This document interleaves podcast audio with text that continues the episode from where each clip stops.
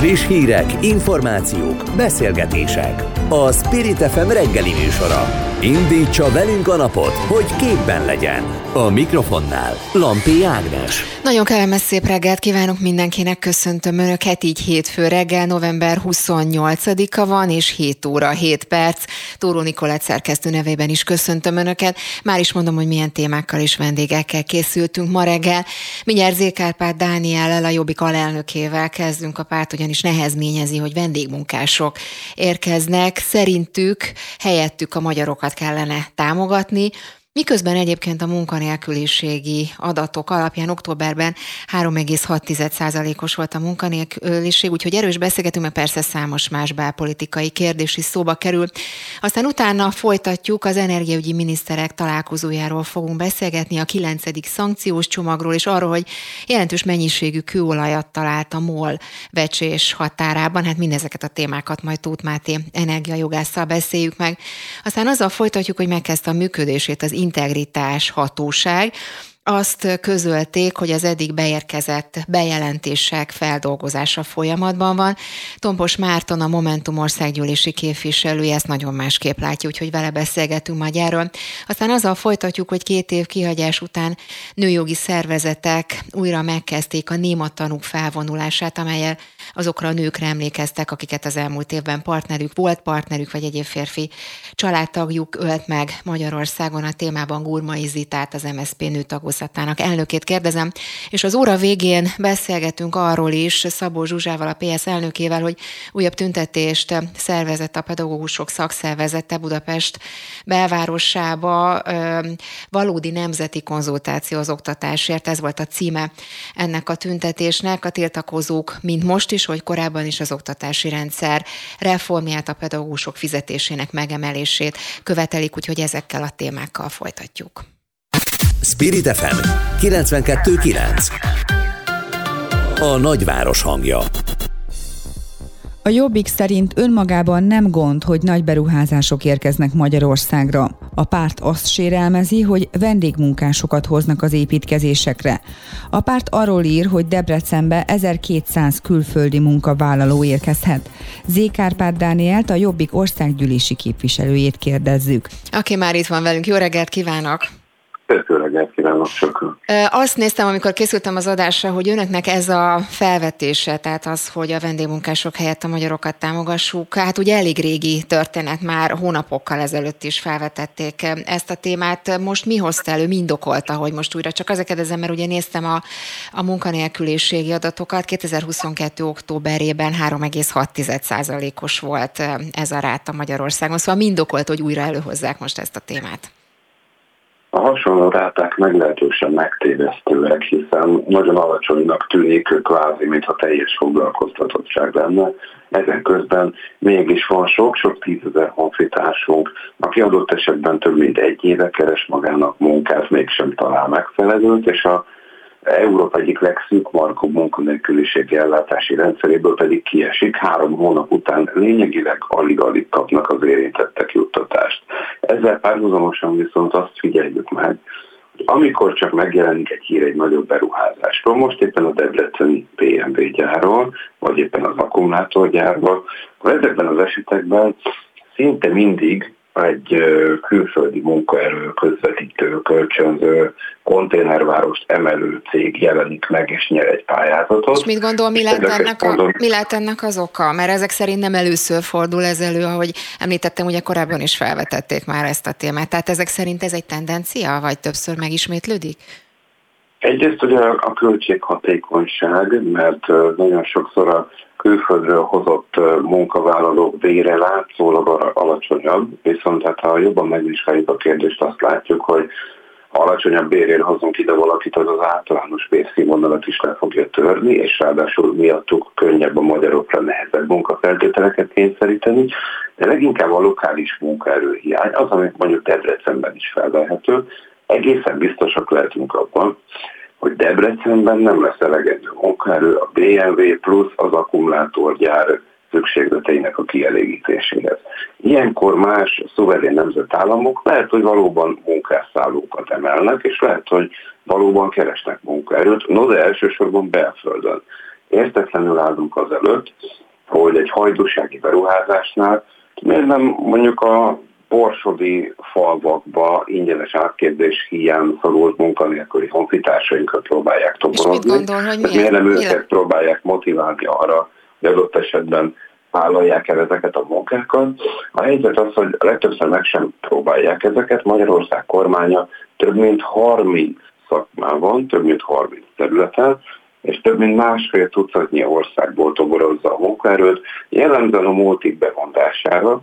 Azt állítja a kormány, hogy csak olyan területekre, ahol biztos, hogy nincs magyar munkaerő, ugyanakkor, hogy ezt hogy vizsgálja meg, ennek a módszertanát kérésem ellenére mai napig nem küldték el nekem. Uh-huh. És mit gondol, hogy mi lehet ennek az oka, hogy ez így történik?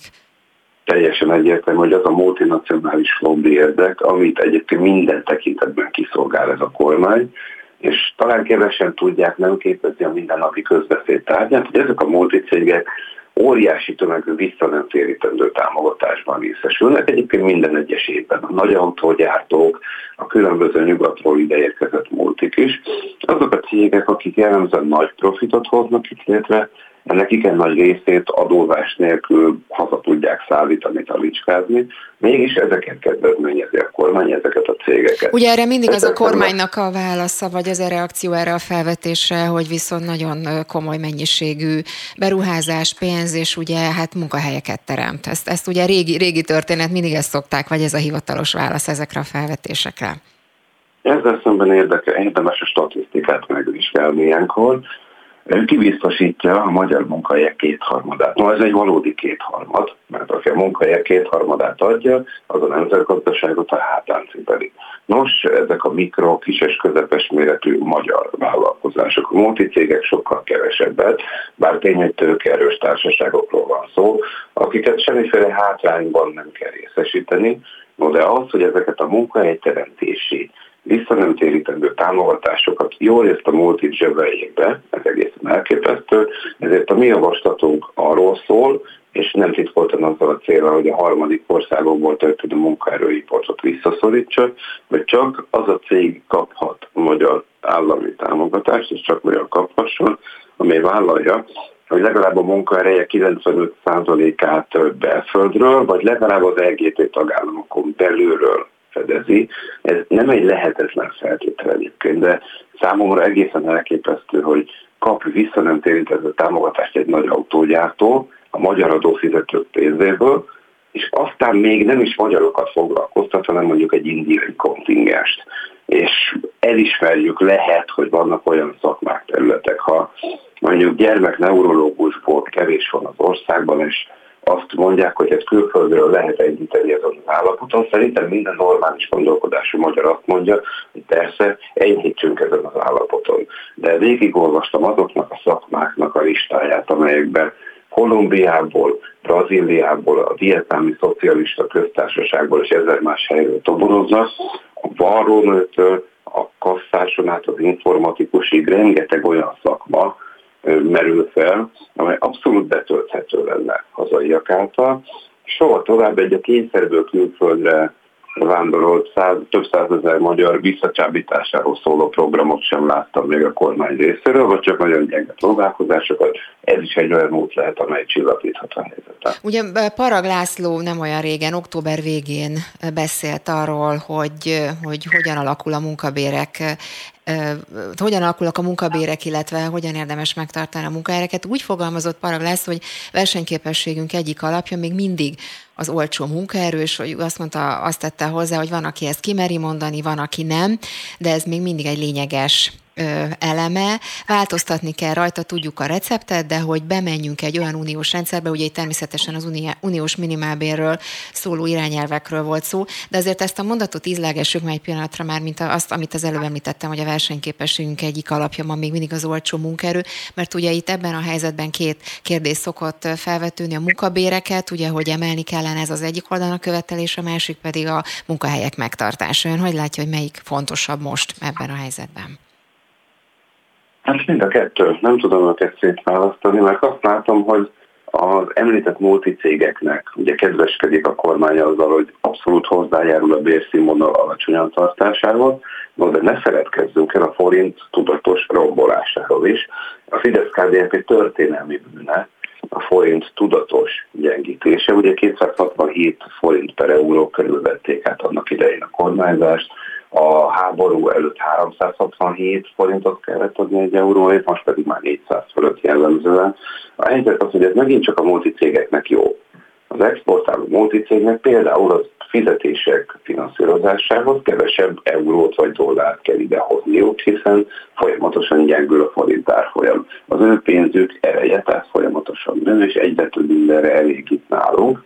És hát az a helyzet, hogy ennek a magyar munkavállalók tiszták meg a levét, de hogy alacsony legyen a fizetés, emellett még a forint rombolás miatt minden külföldről behozott termék sokkal drágább legyen, mint egy indokolt esetben, és még az élelmiszer árobbanás is itt legyen az egyik legbrutálisabb Európában, mert ez egy tarthatatlan hármas spirál, és hát egy volt agrárországban, vagy agrár dominanciai országban egyenesen szégyen teljes.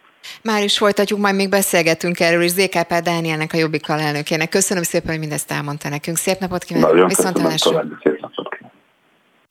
Spirit FM 92.9 A nagyváros hangja Brüsszelben csütörtökön kezdődött el az orosz kőolaj álplafonjáról szóló vita. Az energiaügyi miniszterek ülésén Szijjátó Péter külgazdasági és külügyminiszter is részt vett. Az orosz külügyminiszter leszögezte, hogy nem szállítanak olyan országokba olajat, amelyek csatlakoznak az orosz olaj álplafonjának bevezetéséhez. A részletekről Tóth Máté energiajogást kérdezzük. Aki már itt van velünk, jó reggelt kívánok!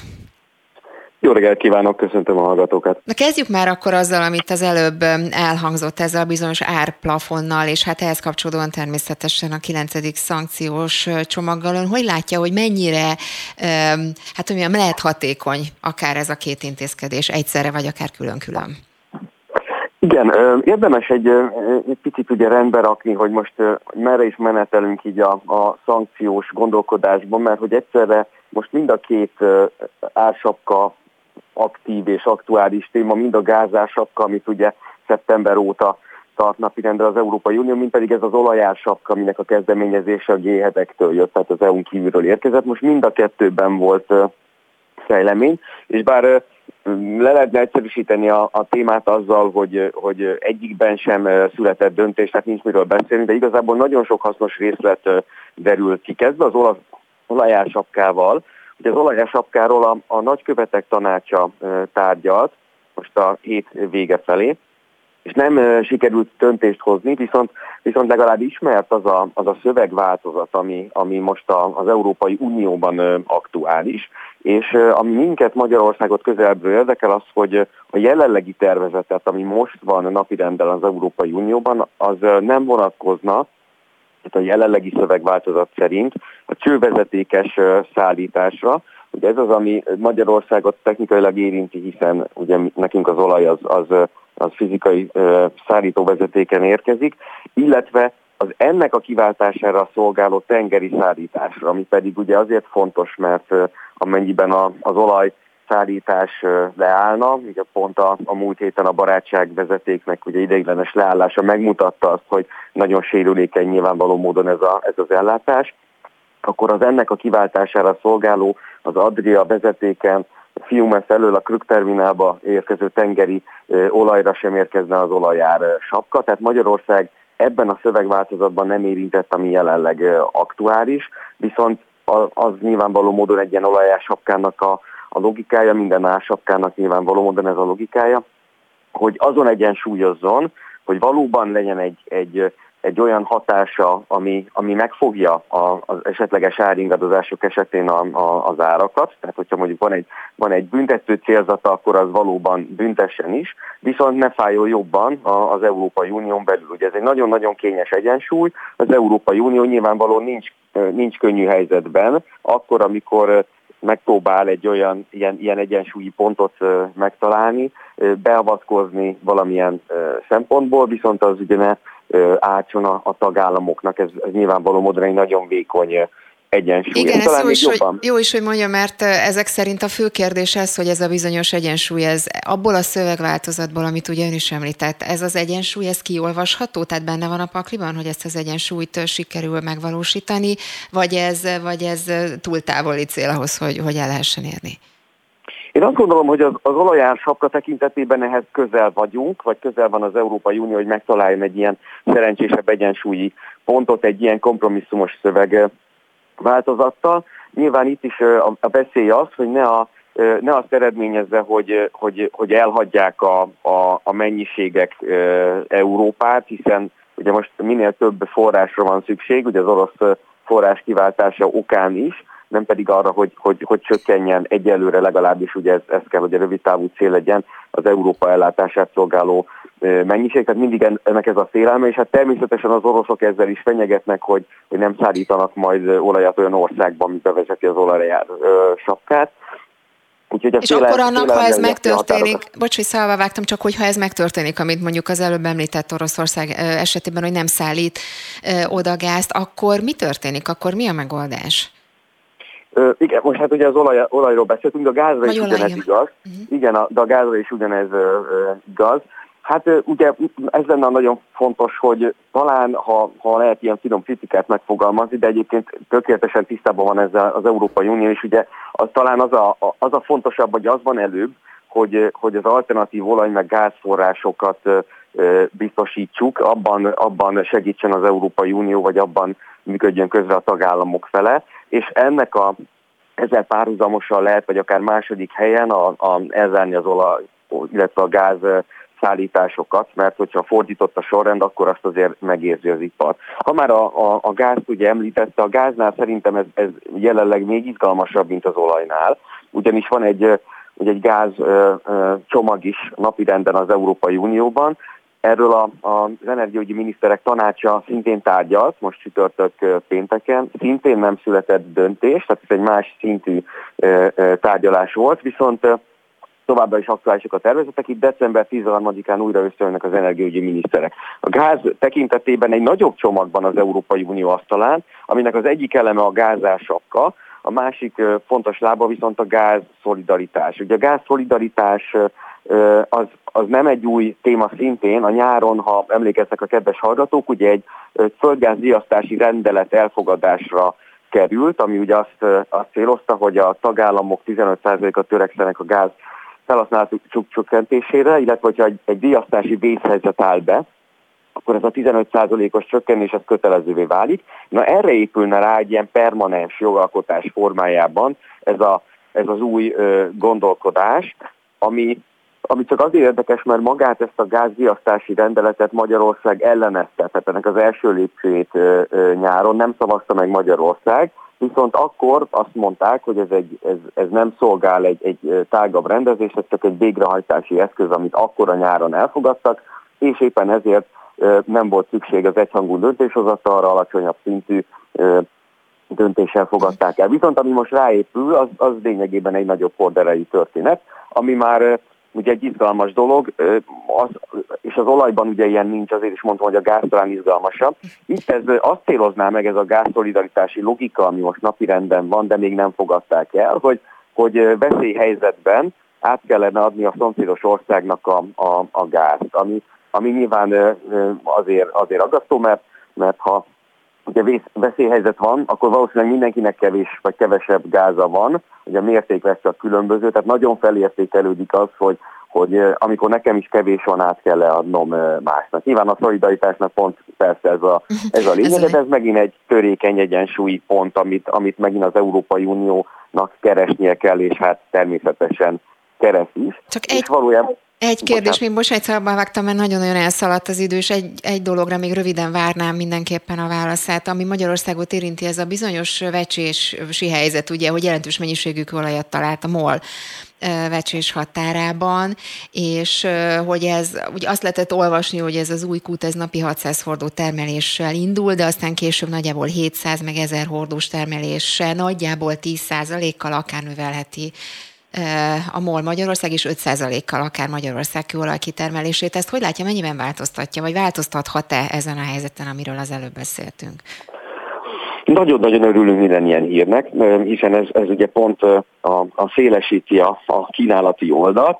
A, sajnos ilyen hogy, hogy helyre tegyük ennek a súlyát, nyilván nagyon-nagyon jó, még nagyon örvendetes az, az akár az ezer hordós napi mennyiség, mert hogy ez a, ez a rezervuár mérnököknek a becslése, miután termelésbe állítják a kutat. Ugye magyarországi kitermelés 5%-át jelentheti ez a becsési olajmező, ami, ami lényeges bővülést jelent. Viszont egyúttal azt is látni kell, hogy a, a jelenlegi kitermelés, ugye az alai és az agyői mezők kitermelése az fokozatosan csökken. Tehát lényegében ez a, ez a talált új olaj, ez ennek a kiváltására, kipótolására lehet elég. Tehát ez kicsit olyan, mint a Paks 2 villanya, hogy a Paks 2 villanya sem plusz kapacitásként fog megjelenni hosszú évtizedek távlatában, hanem a Paks egy ami kiesik annak a kiváltására. Tehát nagyjából itt kell ezt az új olajmennyiséget is elképzelni a magyar olaj termelésbe, tehát nyilvánvaló módon ez is nagyon-nagyon fontos, pontosan azért, hogy legalább ne legyen kevesebb a magyarországi olajkitermelés, azzal is ugye csökken az import függősége Magyarországnak. Hú, mindenképpen folytatjuk majd még Tóth Máté energiajogásznak. Köszönöm szépen, hogy tudtunk beszélni, szép napot önnek. Viszontlátásra. Nagyon szépen köszönöm. Szép napot. Viszontlátásra.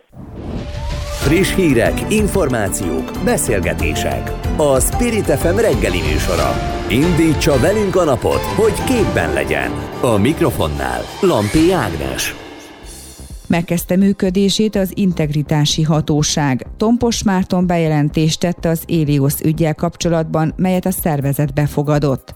Az integritás hatóság felállítása az Európai Bizottságnak tett vállalások közé tartozik.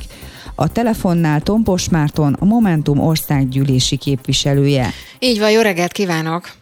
Jó reggelt kívánok! Ugye azt is közölte az integritás hatóság, hogy megkezdték hivatalosan a működésüket, és hogy az eddig beérkezett bejelentések feldolgozása folyamatban van. November 18-án megtartották az alakuló ülést, és azt is közölték, hogy a feszes törvényi határidőket teljesítve elkezdték tehát feldolgozni a, beérkezett bejelentéseket. Tehát csak arra célzok ugye, amiket ön is bejelentett ügyeket, hogy hát éppen feldolgozás alatt vannak ezek az ügyek. Hát ez nagy örömmel tölt el. Ugye én öt ügyel fordultam hozzájuk, ezek közül az egyik volt az Elios, de ott voltak a például 420 milliárdos közmű építési projektek, illetve kórházi beszerzések, a híd a munkavilágában, az öveges program, úgyhogy nagyon kíváncsi vagyok, mi lesz ebből. Ugye azt kell tudni a hátteréről a dolognak, hogy hiába van arról szó, hogy az Elios ugye kivonták az EU-s pénzek alól, tehát miután rájöttek, hogy annyira problémás az egész, akkor inkább a magyar adófizetőkből fizették ki, a magyar adófizetői pénzekből, bocsánat, fizették ki a Tibor István féle projektet.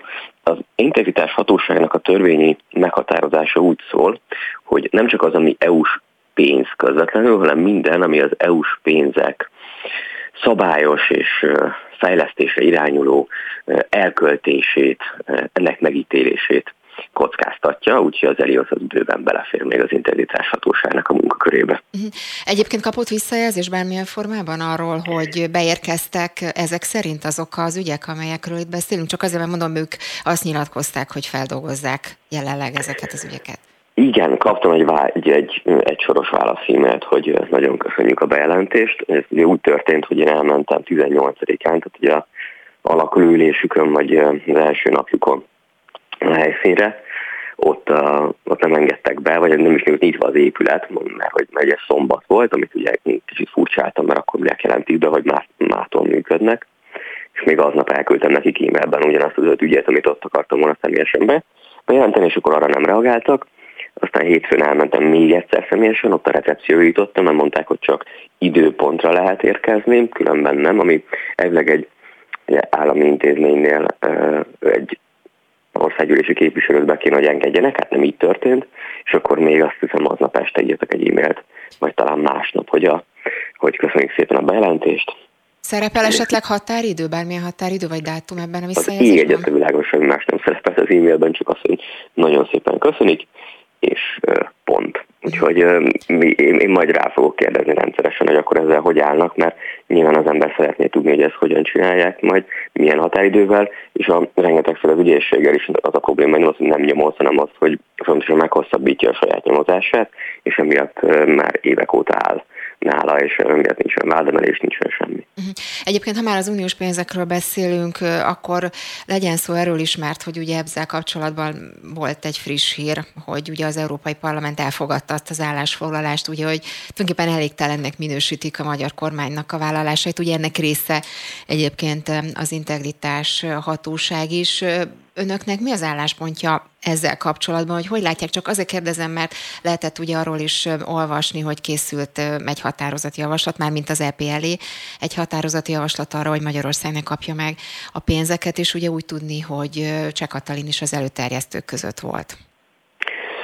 Igen, a helyzet az, hogy nagyon nehéz az ellen érvelni, amit megfogalmaznak Nyugat-Európában. Én most jöttem az a Németországból, és találkoztam több németországi párt képviselőjével is, és mindenhol elmondták, hogy egyszerűen ez van, ők már nem hisznek a magyar kormánynak. Tehát értik, hogy van 17 vállalás, amit a kormány megtett, de korábban is voltak vállalások, korábban se tartották be őket, teljesen érdektelen, nem hiszik el, hogy itt bármilyen érdemi változás fog történni, és ezért tették azt a javaslatot, hogy akkor Magyarország ne kapja meg ezeket a pénzeket. Ugyanakkor és e, e között az előterjesztők között van akkor Cseh Katalin is azt hiszem, itt most nem akarok butaságot mondani, tehát ezt nekem még le kell előriznem, az elmúlt négy napban egy kicsit kikerültem a, a, a kerékvágásból, vagy a, a, a fősodorból, mert a Németország ügyekkel voltam elfoglalva.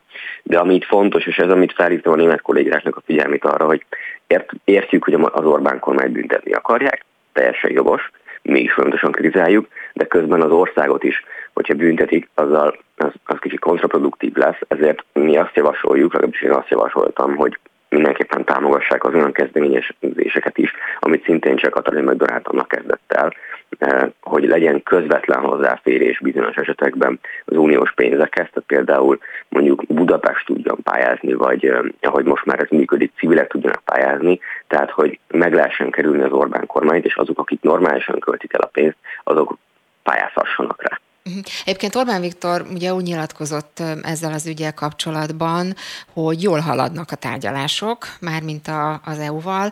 Hozzátette Orbán Viktor azt, hogy mi mindent teljesítettünk, amit vállaltunk, amiben megegyeztünk. Aztán hozzátette, hogy van még egy új 18. feltétel is, ezt majd márciusban teljesítik, de a lényeg az, hogy úgy fogalmazott, hogy ugye tovább egyeztetnek még, és vannak még olyan témák, amelyek előkerülnek, sikerültek, de mindenképpen folytatják ezeket a tárgyalásokat, tehát szó nincs arról, hogy itt lezárultak volna ezek az ügyek, ezek a tárgyalások, mármint a pénz kérdése. Uh-huh. Igen, hát Orbán Viktor korábban úgy is nyilatkozott, hogy szerint Oroszország nem fogja megtámadni Ukrajnát, meg úgy is nyilatkozott, hogy aki kórházba kerül a Covid alatt, azt meg fog gyógyítani, úgyhogy az Orbán féle nyilatkozatoknak azért mondjuk úgy, hogy csökkent az utóbbi időben a hitelessége, de sajnos Európában is ez így van, nem csak Magyarországon, tehát ők megtanulták azt a leckét, amit Orbán Viktor maga mondott el, hogy ne arra figyeljenek, amit eh, mond, hanem amit, amit csinál, és amit csinál az elmúlt években az az volt, hogy vannak vállalások, van egy nagyon szimpatikus karakter Európában, aztán itthon meg van egy kettős beszéd és egy nemzeti konzultációs, szankciós hazugságsorozat, úgyhogy nem nagyon hiszik el ezt. Igen, vannak tárgyalások, igen, eh, az Unióban azért többségében olyan emberek ülnek, akik abban érdekeltek, hogy mindenki jól jöjjön ki ezekből a tárgyalásokból, és ezért le is ülnek Orbán Viktorral, de az nem azt jelenti, hogy el fogják hinni azt, hogy jó, majd a 18. vagy majd a 22. vagy majd a 35. vállalással megoldódnak itt van a problémák, mert ez nem így működik.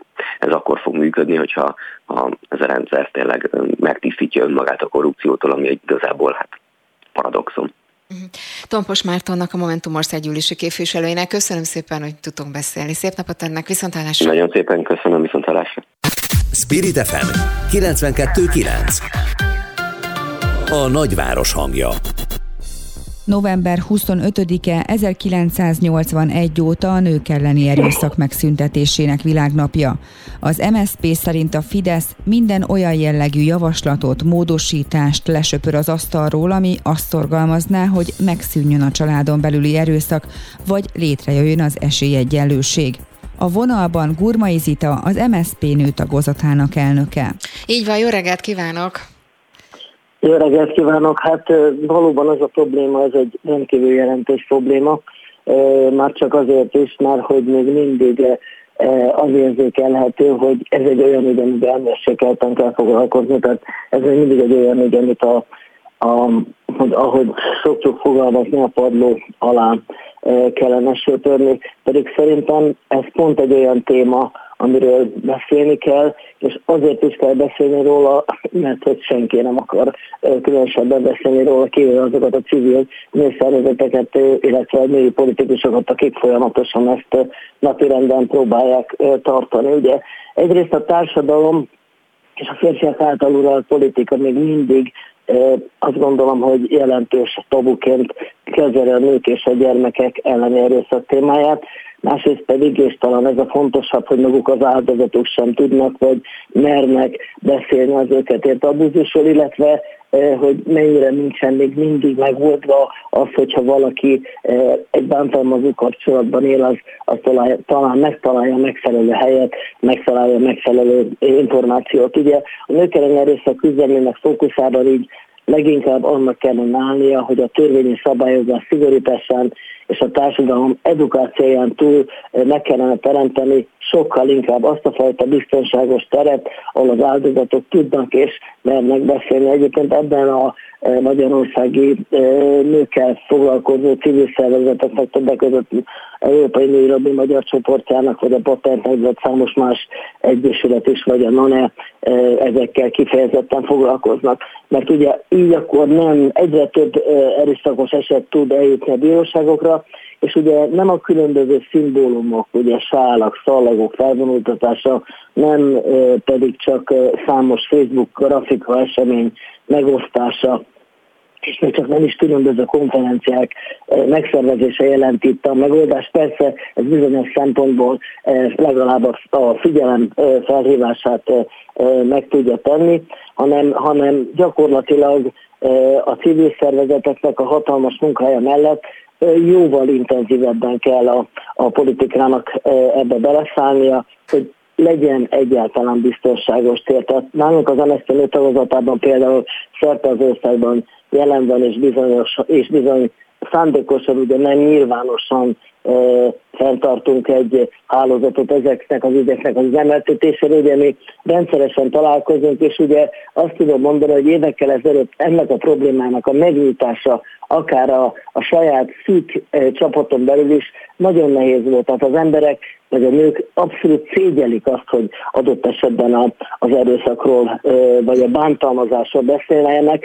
mert, mert úgy ítélik meg, hogy őket akkor gyengének tartják, mert hogy ők ezt a problémát, mint olyat nem tudták mit gondol természetesen megoldani. Mit gondol egyébként, hogy ez a probléma, ugye, amiről itt egyébként évek, évek óta beszélünk, sok alkalommal, sokféle fórumon, sokféle módon és formában felhozta már ön is ugye ezeket a, ezeket a problémákat, amiket most is említett miért van az, hogy ennyire nincs változás ez ügyben? Hát, hogyha megnézzük azt, hogy mik voltak a célok mondjuk néhány évvel ezelőtt, hát nagyjából hasonlóak voltak, tehát mint hogyha nem történne, vagy nem lenne semmilyen erőlelépés az évek során.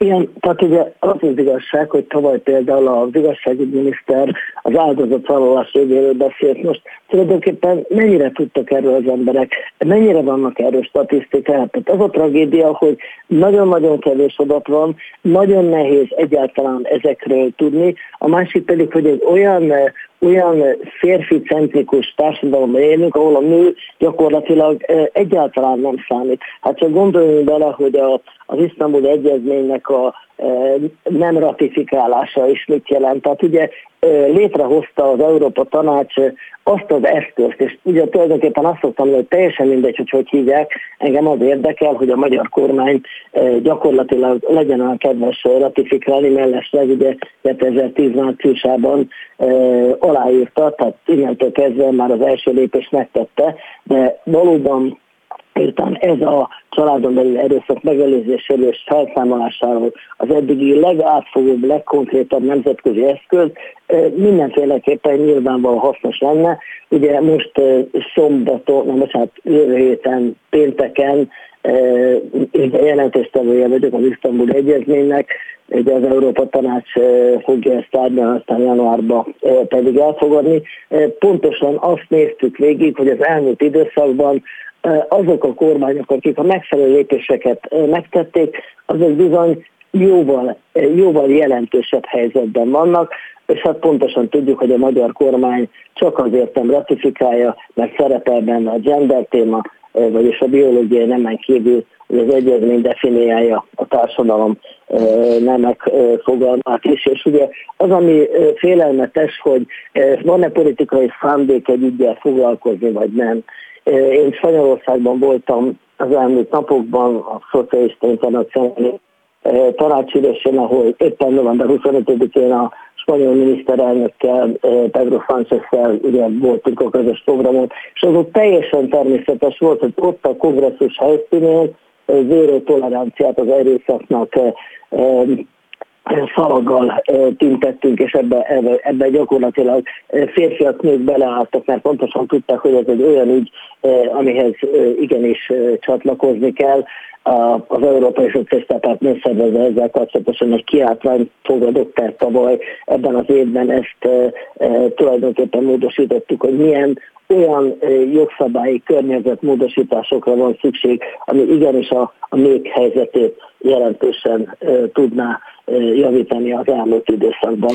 Tehát bőven lenne teendő, és azt tudom, és ebben az Isztambul egyezmény, amelyek nyilván nem nyilvános most még a tartalma, de azt biztosan tudom mondani, hogy azokban az országokban, ahol megfelelően, mód, ahol megfelelően vannak támogatva a civil szervezetek, ahol valós párbeszéd van a civilek és a kormányzat, és természetesen az ellenzéki politikusok között, ott igenis azt gondolom, hogy apró lépésekben eh, jelentős eh, eredményt eh, lehet elérni, mert szerintem számunkra magyar nők számára ez a legfontosabb. És hát ugye miért kell erről az ügyről beszélni? Bocsánat, hogy szabál vágok csak le, tehát most az időnk, de ígérem, hogy, hogy, hogy folytatjuk, majd mégis beszélünk. Akkor lehet arról szólni, erről a témáról. Héten, hétfőn beszélünk? Mert beszélünk majd még erről.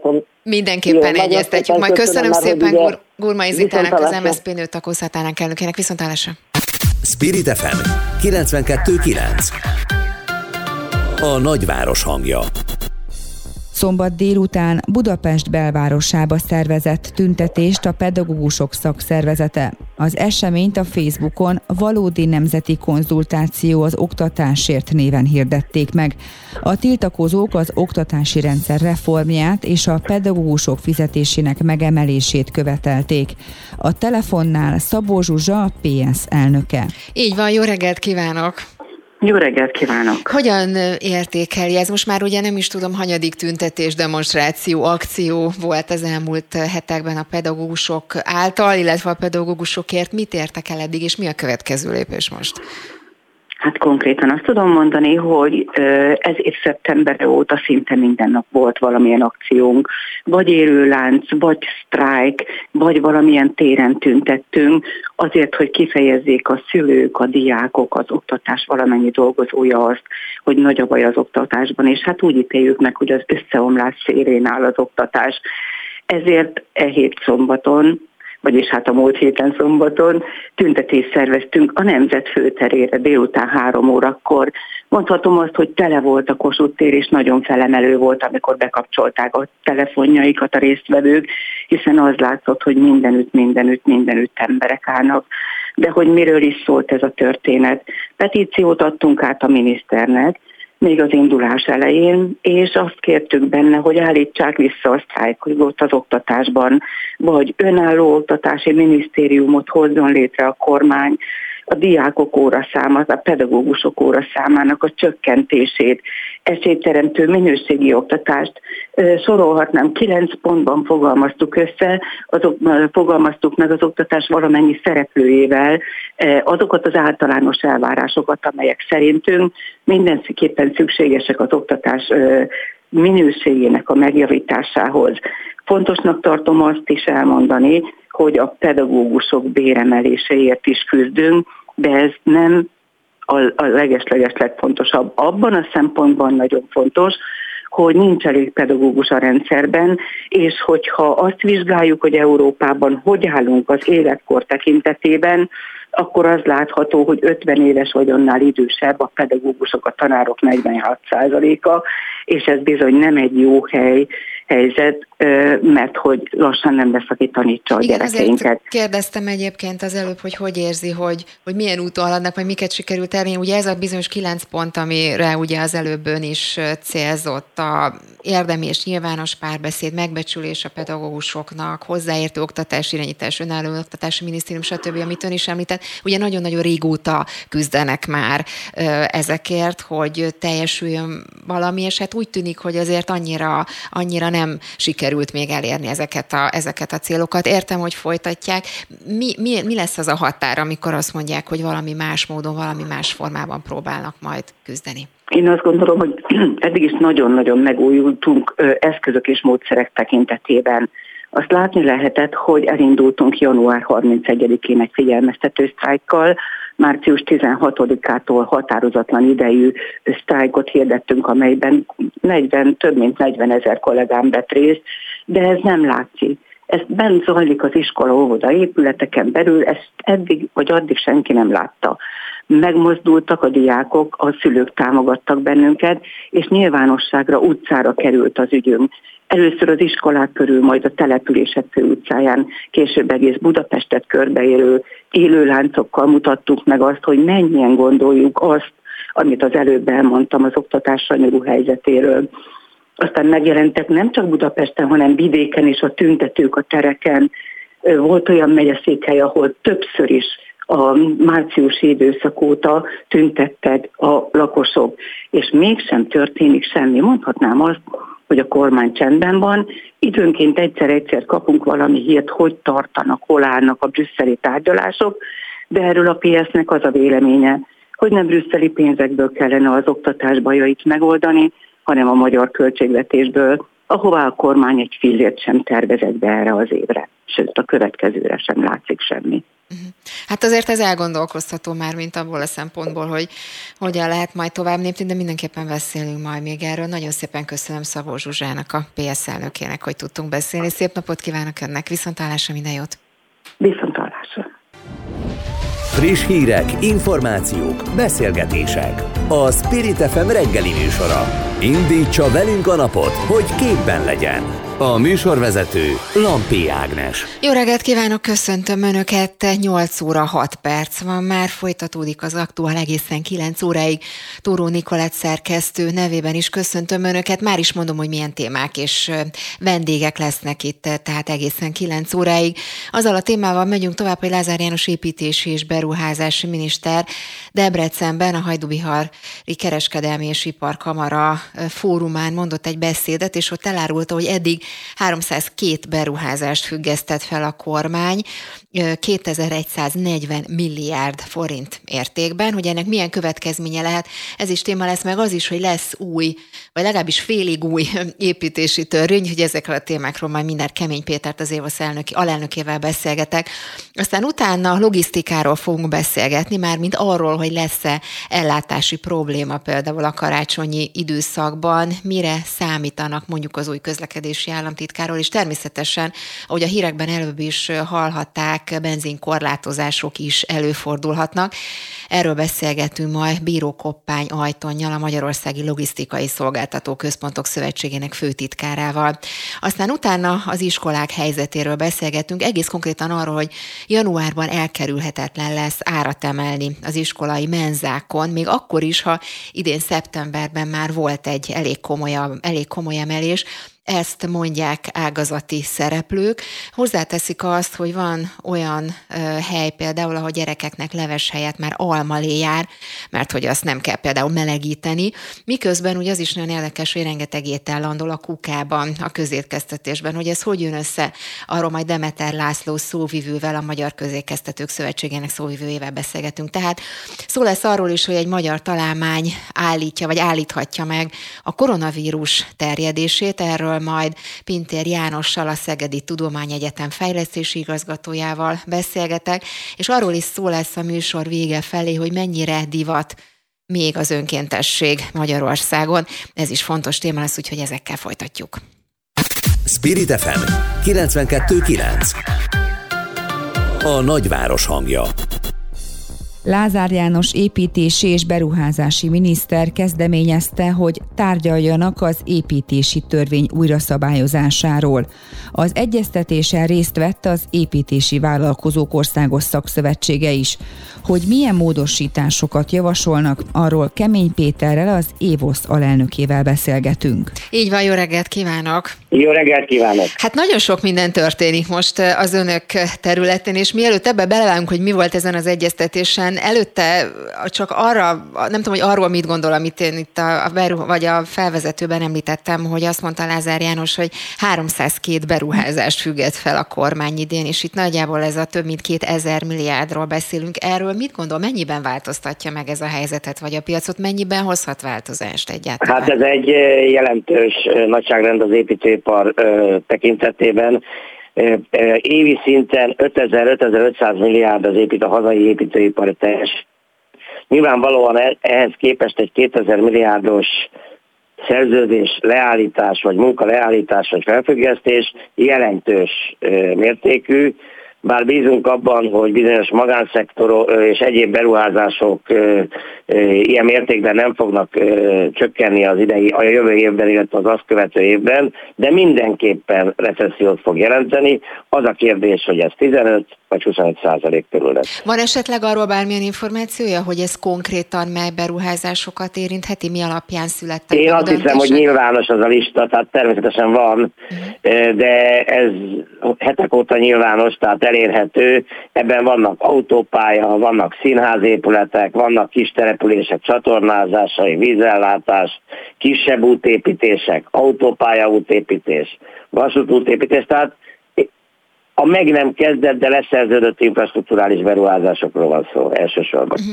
Na beszéljünk akkor a, az új, vagy a félig új törvényről, amit az előbb, eh, amiről itt az előbb eh, már említés történt. Mi volt az egyeztetésen, és mik a célok? Hát igazából én még ezt megelőzően egyetlen egy mondatot Igen. szentelnék annak, hogy 30 eh, év után végre elkészült egy állami beruházási törvénytervezet, méghozzá úgy, hogy több tucat társadalmi szervezettel folyamatos egyeztetésben készült el, és ezt külön szeretném kiemelni.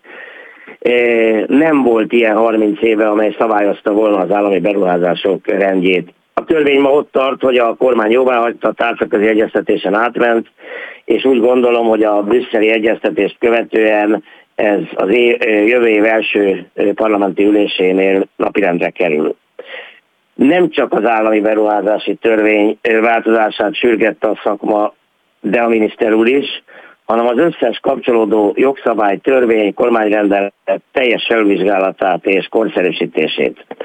Ugye a másik ilyen lényeges törvény az építési törvény, amely alapvetően meghatározza az építőiparban a szereplők, a összefüggések, a szabályozások rendszerét, ezért fontos, hogy az építési törvény felülvizsgálatra kerüljön, és körülbelül hétfőn a megbeszélésen abban maradtunk, hogy új törvényt kell írni. Mármint milyen értelme teljesen új szakmai alapokra Teljesen új törvényt, helyezni? olyan új gondolatok és olyan szerkezeti kérdések merültek fel, amiben most nyilvánvalóan lesznek témák, amik változatlanul bekerülnek, de, de új gondolkodásmódra van szükség. Mondok egy példát. Igen. Tehát a hazai műemlékvédelem évtizedek óta viaskodik, hogy, hogy úgy kell egy műemléket helyreállítani, hogy az utolsó szög is az eredeti formájában legyen megoldva, ugyanakkor ma követelmény, hogy korszerű, belül korszerű, energiatakarékos és a mai igényeknek megfelelő létesítmény legyen. Ennek a kettőnek az összhangját például meg kell teremteni jogi alapon. Most csak egy példát mondtam. Uh-huh. Ugye Lázár János úgy nyilatkozott ezzel kapcsolatban, de akkor lehet, hogy tulajdonképpen ez volt a válasz a, a, a kérdésre. Ugye egyrészt azt mondta, hogy a bürokráciát le kell építeni, ezt mindenképpen kihangsúlyozta, meg úgy fogalmazott, hogy, hogy egyik cél, hogy Magyarország civilizációs szintet lépjen, és hogy ezt a beruházások esetében jót és jobban, jó ízléssel kell építeni. Van arról bármilyen visszajelzés, hogy mit, mit jelenthetett ez? Esetleg ez előkerült a tárgyalásokon? Igen, tehát a, az esztétikát és a gazdaságosságot valahol egyensúlyba kellene eh, hozni. Eh, itt, eh, itt eh, konkrétan az önkormányzati szabályozások előtérbe kerülése, itt a szabályozási tervek ről beszélt a miniszter úr, és ez a mi véleményünk is, hogy nem lehet megkerülni a helyi közösségek szabályozásait, már pedig ugye a kiemelt beruházások döntően megkerülik a önkormányzati szabályozásokat, és nem lehet megkerülni a helyi építési előírásokat sem. Ha egy önkormányzat úgy dönt, hogy megőrizve a régi emlékeit csak sátortetős ház építhető, akkor ne lehessen ezt megkerülni egy lapostetős toronyházzal. És folytathatnám a sort, tehát erősíteni kell a főépítészek szerepét, erősíteni kell a önkormányzatok szabályozási lehetőségeit. Ez persze azt jelenti, hogy sokkal kevesebb kiemelt beruházásra van szükség az országban. Ténylegesen csak a nemzetgazdaságra kimondottan fontos ügyekben, mert ott kerülik meg ezeket a szabályozásokat. Igen, ez érdekes, amit mond, és ugye az is elhangzott még Lázár Jánostól, hogy alapvető változás lesz ebben a bizonyos fejlesztéspolitikában is, mert hogy számára vidék az első így fogalmazott, vidéki beruházások építkezése, közlekedési fejlesztéseknek a támogatása. Ez, ezt ha lefordítjuk akár politikai szintjére, de nyilván fejlesztéspolitika szintjére, ez mit jelenthet ön szerint Budapest picit háttérbe szorul majd? Ezt többször hangoztatta a miniszter úr, hogy ő nem Budapest ellenes, tehát itt nem Budapest háttérbe szorításáról van szó, hanem a kistérségeknek különösen a járásokat emelte ki e tekintetben. A járások megerősítése, hogy a szomszéd települése ne Gödrös úton lehessen elmenni, legyen megfelelő közlekedés, és igenis, ha autóval kell menni, legyen megfelelő infrastruktúra, mert, mert ezeken a településeken nem lehet megoldani a tömeges köz, köz, közlekedést. Tehát ő, ő nem feltétlenül a főváros ellen, hanem a, a járások és a kis települések megerősítése és egyenrangúsítása mellett kardoskodik. Uh-huh. Még egy utolsó kérdés a végére, hogy ugye említette még, mármint Lázár János a háborút, eh, és annak következményeit, ugye azt, hogy a megkezdett befejezés, ahogy mi is beszéltünk róla, ugye, hogy megkezdett befejezésre váró beruházások közül nagyon sok forrás hiányos, itt ugye több száz beruházásról beszélt óriási eh, költségekkel, miközben hát ugye az építőiparban is hát jelentős áremelkedés volt, ugye itt 15-20 százalékról is beszélnek ezt a kettőt, vagy ha a kettőt összerakjuk, annak milyen következménye lehet rövid vagy akár hosszú távon? Hát ugye eleve a leállítások, vagy felbontások, elhalasztások részben a háború és a költségvetési okok miatt történtek, mert pénzeket kellett átcsoportosítani részben, részben a rezsiköltségekre, részben a honvédelmi költségekre, tehát már így is összefügg. Önmagában az építőiparban és az építőanyagáriparban idén a termelőjárak nem annyira emelkedtek, mint amennyire érzik, 29% körül volt szeptember végén a, ez az áremelkedés. Azonban a probléma nem elsősorban itt van, hanem a két-három évvel ezelőtt közbeszerzésen fixen megnyert munkák esetében jó néhány vállalkozó a mai anyagbeszerzési árak mellett ellehetetlenül. Lázár úr arról beszélt, hogy ezek a régi szerződéseknél eh, hogyan lehet kompenzálni eh, azokat a kiugró áremelkedéseket, ahol bizonyítani lehet, hogy már veszteségbe taszítja a céget, miközben gondosan járt el két-három évvel ezelőtt az ajánlatadásnál. Ugye főleg acéltermékek, egyes termékek is egyedi termék, itt ezekről volt szó a többletforrások esetén, nem a ma induló projekteknél. Hát beszélünk majd még erről, ebben biztos vagyok Kemény Péternek, az Évosz alelnökének. Köszönöm szépen. Viszontlátásra. Nagyon szépen köszönöm. Spirit FM 92.9 A nagyváros hangja egy tankolás során legfeljebb 100 liter gázolajat vásárolhatnak a MOL nagy nyomású útoszlopain a fuvarozók. Több ágazati szereplő panaszkodik az intézkedés miatt. Beszámolók szerint ez feleslegesen megtett kilométereket és többletköltséget jelent számukra. A logisztikai kihívásokról Bíró Koppány Ajtonnyal, a Magyarországi Logisztikai Szolgáltató Központok Szövetségének főtitkárával beszélgetünk. Aki már itt van velünk, jó reggelt kívánok! Kedves Csakolom, jó reggelt kívánok, köszöntök én is mindenkit. Hát valóban egyre több hírt lehet arról hallani, hogy elfogyott a készlet, egyre több kúton már nincs benzin vagy gázolaj, nem csak vidéki kisebb településekről, ahonnan ilyen híreket lehetett hallani, most már Budapesten is érkeznek ilyen hírek. Önnek mik a legfrissebb információi ezzel kapcsolatban? Hát mi is ezeket a híreket látjuk, halljuk. Az biztos, hogy ha ez az állapot fent marad hosszabb ideig, akkor itt komoly logisztikai problémák lesznek, hiszen a kamionokat nem tudják megtankolni rendesen, mert egy autónak a tankja befogad akár 800 liter üzemanyagot is, na most ezt 100 literenként összegyűjtegetni, az egy lehetetlen vállalkozás. Tehát olyan időveszteséget, még olyan problémákat okoz, főleg úgy, hogy nem minden kúton van üzemanyag, ami utána ki fog hatni a teljes logisztikai láncnak az ellátására a gyárakba, üzemekbe, boltokba áruhiány fog következni, hogy szerint, ez így marad. Épp ezt akartam kérdezni, hogy ön szerint akkor fokozódik majd ez a helyzet, mert mint olyan értelemben, hogy esetleg egyre súlyosabb lesz ez a bizonyos ellátási helyzet, ellátási Hát a szakmai szervezetek, a közúti fuvarozásba érdekelt szakmai szervezetek már javaslattal jöttek a kormánynak, bízunk benne, hogy ezt a javaslatot minél hamarabb megfogadják, és jó döntés születik, és a probléma megoldásra kerül, hiszen hogyha ha ez így mondom, hogyha ez így marad, akkor ebből, ebből nagy, nagyon nagy problémák lesznek. Uh-huh. Mármint olyan értelemben, hogy egyre több kúton nem lesz, nem lesz benzin, nem lesz gázolaj? Hát ugye ez, ez fog begyűrűzni a, a folyamatokban, mert az, hogy a kutakon hiányosság van, meg korlátozás van, az azt jelenti, hogy a kamiont, aki az áruporozásban részt vesz, nem tudja teletankolni a, a, a sofőr, a, a, és ebből kifőleg ugye korlátozott a mozgástere. Na most akkor meg áthidaló megoldások. Azt, azt nem tudjuk elképzelni, hogy hogy ellátási problémák, bocsánat, lesznek problémák, hogyha ez a kérdés nem lesz megoldva. Ez az egyszerű Ugye itt a, a hírekben is elhangzott, ugye Grádottó részéről, ugye a Magyar Ásványolaj Szövetség részéről, itt ő úgy fogalmazott, hogy azt gondolja, hogy a kormányzatnak el kell dönteni, hogy az árat szabályozza, vagy üzemanyaggal látja el a piacot, és hogy hozzátette, hogy szerint a korlátozások már most már ugye nagyobb kárt okoznak, mint amit egyébként az az árnövekedés, amit okozott vagy hozott a múltban. Ön is így látja, hogy most már nagyon-nagyon ideje lenne, hogy megszűnjön? Ez az intézkedés? Hát célszerű lenne ezt az egész helyzetet felülvizsgálni és újra gondolni az intézkedési csomagot, mert hiszen most már elég sok idő van mögöttünk a korlátozó intézkedés alatt.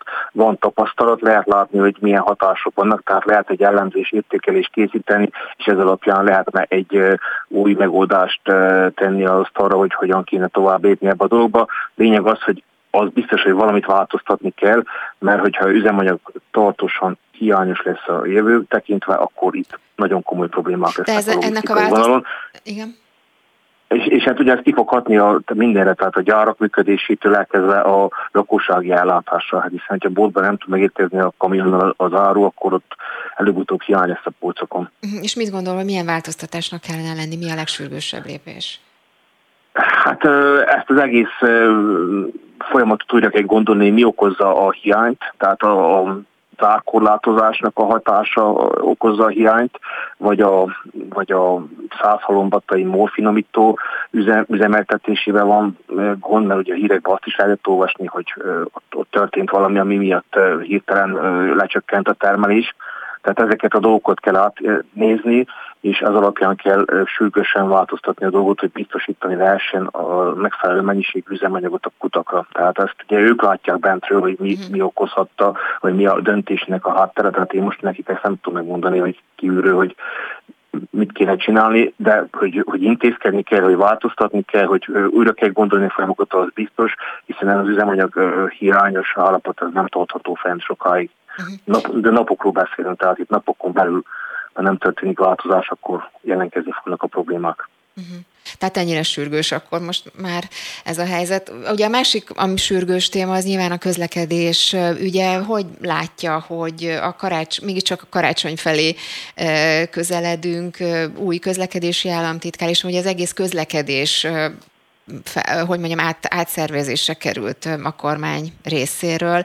Mit kellene itt ez ügyben önök szerint a leginkább tenni? Mi lenne az első lépés? Hát az új közlekedési vonal, ugye végül is a régit kéne továbbvinni, mert hát a, régi sem volt rossz, amit elkezdtek, hogy a vasút felé fordítani a logisztikai folyamatokat. Ezt a folyamatot kellene továbbvinni, és hát ugye megfelelően kezelni ezeket az elkezdett fejlesztéseket. Itt a Budapest Belgrád Vénul tekintetében vannak sürgősen intézkedések, de az összes többi területen is. Kiemelni még nagyon fontos az, hogy a a logisztikai iparban a munkaerőhiány bizonyos területeken már kritikus állapotokba került. Itt a gépkocsi vezető, a közúton, mozdonyvezető, a vasúton, hajósoknál a hajózó személyzet, ez már lassan olyan szintig jut, hogy nincs megfelelő ember, és egy pár év múlva itt nagy-nagy hiányok lesznek ezekből. Tehát ezekkel a kérdésekkel is foglalkozni kell intenzíven, hogy hogyan tudjuk biztosítani mondjuk három-négy-öt év múlva a megfelelő számú személyzetet ezekre a járművekre, hiszen ezek is ellátásban részt vesznek, és ugyanolyan fontos elemei a logisztikai láncnak, mint az üzemanyag a kocsiban. Csak most nem most jelentkezik ennek a hatása, hanem egy pár év múlva. És azok de, az... már most jel, de már most jelentkeznek az, hogy hiányok vannak. Tehát európai szinten több mint 400 gépkocsi vezető hiányzik a közúti forrozásból. Hiányok, ilyen hasonló hiány, de nem ilyen nagy, nagyságrendű a mozdonyvezetőnél, hajósoknál is évek óta már nincs után pontlásképzés, tehát ezeket is mindenképpen foglalkozni kell ezekkel a kérdésekkel. Akkor ezek szerint ez, ezek lennének azok a legégetőbb irányok, problémák, amiket mondjuk akár most az új közlekedési hát meg az struktúrában föl kell venni, igen. Az energiakrízis se hagyjuk ki a sorból, hogyha már megállítjuk itt a problémás területeket, mert ez, ami most Európában van az energiapiacon, ez a, például a vasúti fuvarozást is ö, teljesen kiszámíthatatlaná teszi, holott korábban ez az volt az egésznek a lényege, hogy mindig éves díjak voltak, és kiszámítható volt a fuvarozásnak a, ez a struktúrája. Most oda, oda kerültek, hogy havi árazások vannak, és senki nem tudja következő hónapban mennyi lesz a, a villanynak a számlája, és ez milyen hatása lesz az árakra tehát azt rontja jelentősen a vasúti helyzetet, de hát ugye az üzemanyag árak is a, a közútnál hasonló díjemelkedés volt. Hát most jelent meg egy cikk, hogy a 24%-os októberi inflációhoz képest 30%-kal nőttek a közúti forrozó költségei, tehát itt, itt ilyen, ilyen durva számok vannak vasútban hasonlóan elszálltak a, a, a matek, és hát azt, azt is valamilyen módon rendezni kell, újra kell gondolni ezt az energia dolgot a vasúti forrozásba, ahhoz, hogy kiszámíthatóvá tegyük a vasúti forrózásnál, másképp nem lesz vonzó a piac számára. Még egy utolsó és hiába, akar, hiába akarjuk zöldíteni a közlekedést, hogyha ez a rész nincs megoldva, akkor ez, ez egy elmarad. Még egy utolsó kérdés, hogy gyorsan a végére, hogy van esetleg bármilyen, vagy elkezdődte bármilyen kommunikáció vagy párbeszéd az új közlekedési vezetéssel és önök között, és ezek a problémák, ezek felmerültek-e? Vagy hát ugye december 1-től az új ja. minisztérium mindenképpen jelzéssel fogunk kérni, hogy melyik területen mit szeretnénk javasolni, úgyhogy egy később időpontban szívesen megosztjuk önökkel is, hogy milyen javaslattal értünk. Bíró Koppány Ajtonnak a Magyarországi Logisztikai Szolgáltató Központok Szövetségének főtitkárának. Köszönöm szépen, szép napot annak viszontlátásra. Köszönöm szépen és viszontlátásra. Spirit FM 92.9 A nagyváros hangja a HVG azt írja, hogy januárban elkerülhetetlen lesz árat emelni az iskolai menzákon, még akkor is, ha idén szeptemberben már volt egy emelés. Van, ahol a gyerekeknek leves helyett már almalé jár, mert azt legalább nem kell melegíteni. A telefonnál Demeter László, a Magyar Közétkeztetők Szövetségének szóvivője. Így van, jó reggelt kívánok! Jó reggelt kívánok! Hát én mindenképpen fölkaptam a fejem, amikor ezt olvastam, hogy itt, hogy újra elkerülhetetlen lesz az áremelés a menzákon, és hogy most már ugye amalé jár a gyerekeknek leves helyet. Szóval ennyire, ennyire vészes a helyzet, és hogyan tudják egyáltalán ezeket a problémákat akkor olvasolni? Igen, ennyire vészes a helyzet. A szövetségünk nyilván tartja az alapanyag árnevekedését, és még a, a publikus adatok, tehát a KSH adatokkal szemben nekünk van egy száz alapanyagunk, amit alapvetően a közétkeztetők használnak. Mi ezt mérjük folyamatosan, ez januártól szeptember végéig egy 93%-os emelkedést mutat, október végéig ez 103%-ot jelent. Tehát, hogy ez azt jelenti, hogy, hogy több mint kétszeresébe kerül jelen pillanatban az az alapanyag, amit januárban megvásároltunk. Ezek az alapélelmiszerekre gondolok, mint a liszt, olaj és egyéb, egyéb hústermékek. Tehát ez abszolút a, a duplájára emelkedett. A másik ugye az energiaár változás, hogy ugye a, a szövetségünk tagjai jellemzően versenypiacról kapják a, az energiát, és itt, itt ilyen 10-11-szeres árváltozásról tudnak beszámolni. Uh-huh. Tapasztalnak egyébként már élelmiszer hiányt? Akár már most, bármilyen módon, formában? élelmiszer hiányt nem tapasztalunk mert hogy jelen pillanatban biztonságos az ellátás, prompt lemondások vannak a megrendelésből, de ezt valamilyen helyettesítő termékekkel mindig meg tudtuk oldani a, a, a pótlását, tehát ez egy rendkívül nagy odafigyelést igényel a középkeztetőktől. Uh-huh. Ugye, ahogy ön is említette, a költségek hát nagyon nagyban megugrottak. Itt azt olvasom, hogy ugye hát nyilván elsősorban a nyersanyagárak határozzák meg, és hogy ezek változtak a leginkább, ugye, amit ön is említett, hogy itt a villamos energia 70%-kal emelkedett, de hát ugye nagyon más területeken is mindenhol áremelkedés tapasztalható. Ezek szerint árakat tudnak növelni? Ez az egyetlen megoldás? ez, ez az egyetlen megoldás, de egyébként a sikeressége pedig változó. Van nagyon sok gondoskodó önkormányzat fenntartó, aki azt mondja, hogy igenis a kimutatott költségeinket el tudja ismerni, de van olyan, aki, aki azt mondja, hogy se gondoskodási kedve, uh-huh. se, se finanszírozási forrása nincs ahhoz, hogy, hogy ezeket kompenzálni tudja ezeket az árakat. Uh-huh. Mit tudnak tenni azzal kapcsolatban, hogy itt azt is tudjuk, hogy hát nagyon komolyan meghatározzák különböző jogszabályok arra, hogy mi alapján kell elkészíteni az iskolai menüket. Itt olvastam olyat is, hogy például ugye a húsfélék közül már mondjuk kiszorul a marhahús, és ezt valamilyen más módon próbálják megpótolni, szóval ilyen típusú technikák is előkerülhetnek? Ugye a 37 per 2014-es emi rendelet szabályozza, hogy a közétkeztetőnek milyen beltartalmi értékkel, milyen, milyen mennyiségeket és milyen változatossági mutató mellett kell meg, meg, megtenni a közétkeztetést, vagy elvégezni a közétkeztetést. A közétkeztetőink visszajelzése alapján ez még rendben van. Tehát tudják tartani, de nagyon sok esetben már odáig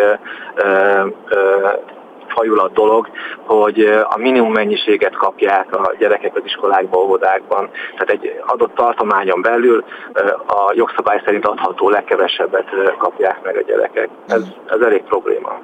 Demeter Lászlónak, a Magyar Közelkeztetők szóvivőjének köszönöm szépen, viszont hallásra. Köszönöm szépen, viszont hallásra. Friss hírek, információk, beszélgetések. A Spirit FM reggeli műsora. Indítsa velünk a napot, hogy képben legyen. A műsorvezető Lampi Ágnes. Magyar találmány állíthatja meg a koronavírus terjedését. Dékány Imre akadémikus vezetésével a Szegedi Tudományegyetem munkatársai több évtizedes kutatás eredményeit hasznosítva olyan eljárást dolgoztak ki, amelyel a kezelt felületen a mikróbák tartósan életképtelenné válnak. Vendégünk Pintér János, a Szegedi Tudományegyetem fejlesztési igazgatója. Így van, jó reggelt kívánok! Jó reggelt kívánok! Hát valóban én utána olvastam, amikor készültem itt az adásra, hogy tényleg, ahogy itt elhangzott, hát nagyon régóta kutatják ezt a területet, és amit ugye elhangzott, hogy a kezelt felületen a mikrobák tartósan életképtelenné válnak, mert hogy ennek óriási jelentősége van, és ugye nem véletlenül, hogy a COVID került itt elő a koronavírus terjedésének megadályozása, szóval egy picit avasson be akkor a, a részletekbe ez alapján, hogy miért is van ennek ekkora jelentősége. Hát ennek a jelentősége abban rejlik, hogy a különböző felületeken, amiket gyakran megérintünk, ott mindenféle kórokozók és baktériumok, gombák és egyéb dolgok tudnak megtelepezni, amik, amik különböző fertőzések átadásában nagyon nagy szerepet játszanak. Ez a bevonat, ami, amit mi már 8 éve forgalmazunk, ez azt akadályozza meg, hogy olyan környezetet teremt gyakorlatilag, ami életképtelenné teszi ezeket az anyagokat és felületeket a különböző korokozók számára, így az átfertőződés esélyét csökkenti jelentősen. Uh-huh. Ugye azt is olvastam, hogy Japán, egy japán feltaláló ötletéről, vagy egy japán feltaláló ötlete hozta ezt az egész ötletet, és hogy ön is azt fogalmazta, hogy akkor, már mint annak idején, ugye az újdonság erejével hatott, amikor először hallott róla, szóval innen kezdődött akkor? Igen, igen, hát ez a 60-as évekre múlik vissza ez a, ez a kutatás, és tulajdonképpen mint csak más tudományos felfedezés, ez is inkább egy véletlennek köszönhető, mert egy egész más tulajdonságát adta ez a japán tudós csoport ennek az anyagnak, vagy ennek az anyagcsoportnak, amikor kiderült, hogy bizony ilyen hatást is tudnak vele elérni.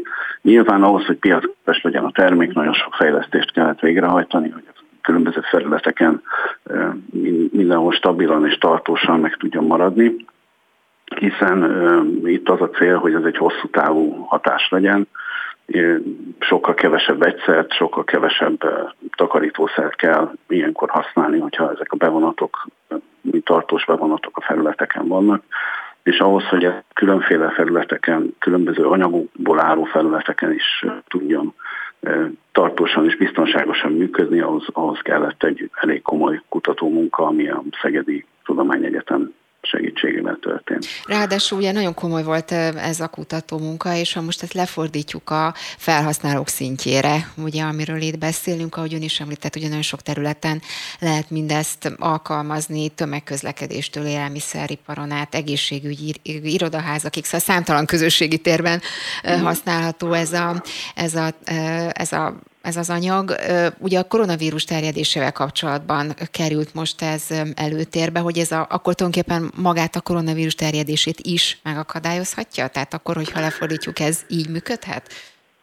Igen, bár gondolom most már mindenkinek nagyon elege van a koronavírusból, de hát azért azt mondhatják a tények, hogy, hogy sajnos ez egy velünk történet lesz a jövőben is, legalábbis a friss kutatások erről szólnak, hogy ez nem tűnt el sajnos az életünkből, és igen, a koronavírus és egyéb fertőzések is terjednek a, a gyakran érintett felületek közvetítésével, és ebben, ebben olyan nagy szerepet tud játszani, hogy hogy ezt visszaszorítsuk. Tehát a koronavírust is ugyanúgy visszaszorítja, mint egyébként a többi uh, helyzetben, a többi területen, amit említett? Igen, mert ez ellentétben más szerekkel nem specifikus, tehát olyan szempontból nem válogat sem vírus, sem a mikrobák között, hogy melyik milyen típusú. Ez a környezet, ami ott létrejön, ez egy olyan környezet, ami alapvetően élhetetlen bármilyen kórokozó vagy szerves szennyeződés számára. Hát nagyon sok szeretettel gratulálok akkor ehhez, és hát remélem, hogy akkor Köszönöm lesz szó még erről Pintér Jánosnak, a Szegedi Tudományegyetem fejlesztési igazgatójának. Köszönöm szépen önnek, viszontállásra. Köszönöm, viszontállásra. Spirit FM 92.9 A nagyváros hangja a Családbarát Magyarország Központ 2016-ban az önkéntes munka elismerése, az önkéntesség ismertségének növelése és az önzetlen magatartás népszerűsítése céljából hívta életre az Önként jöttem díjat. 2022-ben a Végeken Egészséglélektani Alapítvány nyerte meg a díjat. Ennek apropóján az önkéntesség helyzetéről beszélgetünk dr. Szuromi Kovács Ágnessel, a Családbarát Magyarország Központ ügyvezetőjével. Így van, jó reggelt kívánok! Jó reggelt kívánok, sok szeretettel köszöntöm a hallgatókat. Ugye mindig is. nagyon jó hallgatni, amikor ilyen témák kerülnek elő, hogy értékelik azt, hogyha valaki önkéntesen segít, vagy önkéntes munkát végez. Hogy tapasztalja, hogy mennyire változott ez a helyzet az elmúlt időszakban, és akkor hát beszéljünk magáról a díjról is persze. Köszönöm szépen. Mindenképpen egy pozitív tendenciát tapasztalunk az önkéntes munkavégzésben. Egy felmérés adatai szerint jelentősen növekedett azoknak a száma, akik gyakran önkénteskednek. Hazánkban 3,6 millió fő mondta azt 2018-ban egy átfogó kutatás során, hogy ő már valaha bármilyen szempontból önkénteskedett, tehát végzett önkéntes tevékenységet, és ez akkor egy növekedés volt, és a gyakran önkénteskedők, annak az aránya az pedig szintén nőtt, akkor már egy millió fő mondta azt, hogy ő már önkénteskedett önként, hogy ő gyakran szokott önkénteskedni, és ez egy jelentősebb, egy ilyen 7%-osnál is nagyobb növekedés volt. Úgyhogy igazából azt látjuk, hogy mondhatjuk úgy, hogy divatosabb ma már önkénteskedni, és hogyha saját magunk belegondolunk a napi életünkbe, lehet, hogy nem is tudatosan, de lehet, hogy számtalan önkéntes munkát végzünk.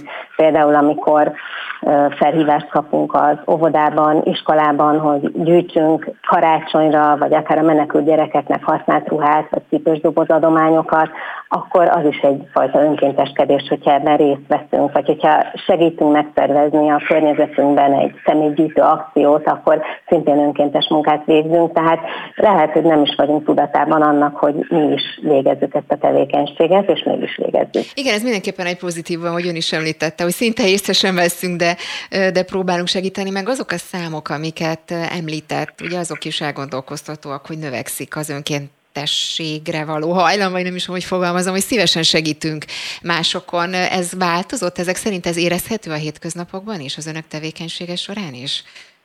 A mi tevékenységünk során is érezhető ez. Nekünk egyébként van egy olyan tevékenységünk, amiben nagyon sok önkéntes részt vesz és támogatja a munkánkat. A Bokcsarnokban üzemeltetünk egy családbarát gyermeksarkot. Ez azt jelenti, hogy amikor oda jönnek a menekültek, akik egyébként tulajdonképpen az ugye ez egy tranzitpont, tehát ott nem nincsenek sokáig, hanem az átutazásokat segíti ez az egész intézmény vagy infrastruktúra, és a lehetőség lehetőségük van oda a gyerekeket egy kicsit beadni hozzánk, és ott egy kicsit felélegezhetnek a gyerekek, mert egy barátságos környezetben vannak, mesét hallgathatnak, mesét nézhetnek, játszhatnak, addig lehetősége van a szülőnek egy kicsit szusszanni, és ebbe a munkánkba is sok önkéntest vonunk be, és hát azt hiszem, hogy mindannyian tudjuk, hogy ezen a területen például példátlan volt. Egyrészt a civil szervezetek összefogása, másrészt az önkéntesnek a bevonódása, és hát az iskolai közösségi szolgálat is egy olyan terület, ami szorosan kapcsolódik az önkéntességhez. Egyébként szokták a kettőt keverni, nem ugyanaz, ugye ez az, amikor az érettségihez 50 órát le kell igazolnia a hallgatónak, a diáknak, hogy ő elvégzett 50 óra ilyen közösségi szolgálatot, de jó út az az önkéntességhez, hiszen ott is hasonlóan anyagi haszonszerzés nélkül végzünk valamilyen munkát. Jó esetben azért a közösségi szolgálatnak az a célja, hogy egy társadalminak hasznos munkára irányuljon, tehát tulajdonképpen egy kicsit ajtót nyit később már az önkéntességhez is. Illetve azt figyelhetjük meg, lehet, hogy ehhez, ehhez kapcsolódóan, hogy a fiatal korosztály önkénteskedik arányaiban sokat, illetve később az 50 és az 59 év közöttiek önkénteskednek még sokat. Hát nyilván a különbséget az adja, vagy a kettő közötti kicsit kevesebb önkénteskedésre magyarázatot adhat, hogy akkor van a legtöbb dolgunk a saját családunkkal, akkor vágynánk rá, de kevésbé tudunk részt venni önkéntes munkában. Fiatalon meg még szabadak vagyunk, amikor pedig kirepültek a gyerekek, akkor megint tudunk olyanokat tenni, amire igazából vágyunk. Mhm. Beszéljünk azért mindenképpen még a díjról is, mert ez is nagyon fontos. Ugye ahogy itt elhangzott az előbb, önöknek van egy díj, ez a bizonyos önként jöttem díj, és hogy ezt most 2022-ben a végeken egészséglélektani alapítvány nyerte meg. Mi alapján tudnak választani? Mert ahogy így beszélünk, talán az a benyomása is lehet az embernek, hogy szerencsére természetesen nehéz választani, hogy ki nyerheti meg ezt a díjat borzasztóan nehéz volt választani, és az idei évben úgy is gondoltuk, hogy egy kicsit a nagy közönséghez fordulunk, hogy tulajdonképpen segítséget kapjunk tőlük, mert tényleg rendkívül nehéz ez a választás. A korábbi években a Családbarát Magyarország Központ tulajdonképpen ezt az egész folyamatot házon belül kezelte, és a díjátadó volt egy kicsit szélesebb körben ismert. Az idei évben pedig egyrészt, egyrészt a jelöltállításban kértük az érdeklődők segítségét, másrészt pedig a finalista négy szervezetre való szavazásban. És azt kell, hogy mondjam, hogy hát meg is hatottunk, hogy mennyien érdeklődtek ez, ez iránt a téma iránt, és mennyien segítettek nekünk. Jelölteket több mint 54-en ajánlottak nekünk, ez végül is 34 jelöltet jelentett meg, voltak, voltak olyanok, akiket kétszer, háromszor is ajánlottak. Akkor egy nagyon nehéz helyzetünk volt, mert be kell valljam, hogy szívem szerint, és ez a kollégáim is így érezték, mind a 34-nek akár adtunk volna valami fajta díjat és elismerést, de szerettük volna megkönnyíteni a szavazást azzal, hogy ugye egy kicsit észszerűbb, kezelhetőbb mennyiségű jelöltet tárunk így eléjük a nagy közönség elé, és ezért négyre szűkítettük le a végső listán szereplő szervezeteknek a számát, és tényleg mind a négy olyan volt, aki nagyon-nagyon nagy elismerést érdemel, Ugye végeken, aki végül megnyerte ezt a szavazást, ők több mint 4000 szavazatot kaptak a 9600-ból, ők a Covid időszak, régóta működő alapítványról van szó, még Pop Mária alapította ezt az alapítványt, tehát ez is nagyon szép, hogy Pop Mária szellemisége ilyen módon még most is él, más módokon is, de itt is.